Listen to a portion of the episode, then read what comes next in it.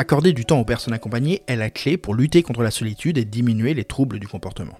Ça, c'est l'évidence, à laquelle vous répondrez tout naturellement que ce temps, vous ne l'avez pas. Ça aussi, c'est une évidence. Alors, comment faire? Je m'appelle Antoine Gérard, je suis le fondateur de Sociogérontologie, le podcast pour comprendre les vieux. Aujourd'hui, je vous présente notre premier Serious Game qui vous aidera à faciliter la communication avec les personnes que vous accompagnez. Et ce, en très peu de temps par jour. Reprenons. Accorder du temps aux personnes accompagnées est la clé pour lutter contre la solitude et diminuer les troubles du comportement. Sauf que ce temps, vous ne l'avez pas. Que pouvez-vous faire? Je vous propose de vous demander chaque fin de journée à qui vous avez accordé deux minutes aujourd'hui. Posez-vous juste simplement cette question à qui ai-je accordé deux minutes aujourd'hui? C'est aussi simple que ça, faire chaque soir le bilan de sa journée et se demander à qui on a accordé ces deux minutes d'attention. On appelle ça nous le défi deux minutes. C'est très simple mais pas facile. Car évidemment, il n'est pas question d'accorder ces deux minutes d'attention aux personnes que vous connaissez déjà bien et avec lesquelles la discussion est naturelle. Le but est de consacrer cette attention aux personnes que vous connaissez moins, qui se replient un peu sur eux-mêmes, qui sont fragilisées par les événements récents. Ceux-là même avec qui il est justement difficile d'entrer en relation, ceux-là même pour qui ces deux minutes de votre temps ont le plus d'impact.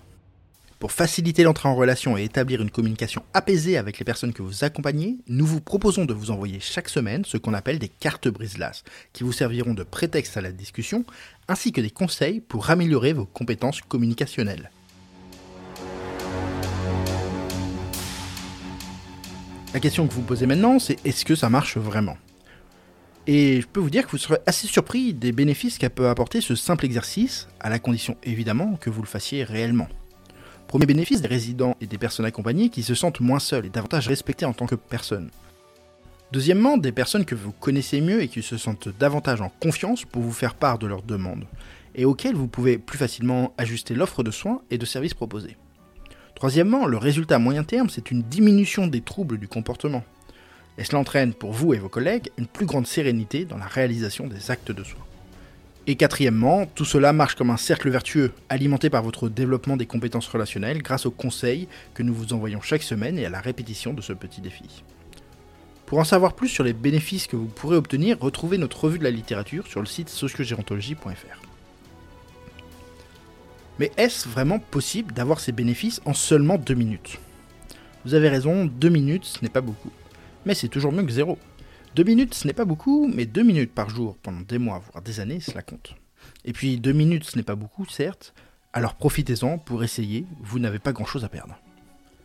Maintenant, vous savez tout sur ce petit jeu et son incroyable bénéfice, vous pouvez le mettre dès aujourd'hui en place et même en faire un jeu au sein de l'équipe, voire avec les personnes que vous accompagnez. Et si vous voulez obtenir les cartes à jouer et des conseils pour réussir ce défi avec les personnes les moins loquaces ou les plus repliées sur elles-mêmes, il vous suffit de vous inscrire par mail c'est gratuit et sans engagement. Une dernière précision, avec Fanny, nous avons pensé cette version mail comme la version bêta du jeu. Nous pensons que nous pouvons aller bien plus loin dans l'expérience du jeu, mais pour l'instant nous testons la pertinence de cette idée. Aussi nous avons besoin de vous pour nous faire part de vos retours d'expérience, de vos remarques susceptibles d'améliorer le jeu. Et bien sûr, vos propres conseils pour améliorer la communication sont évidemment les bienvenus. Pour cela, rien de plus simple, il vous suffira de répondre aux mails qu'on vous envoie. A tout de suite de l'autre côté.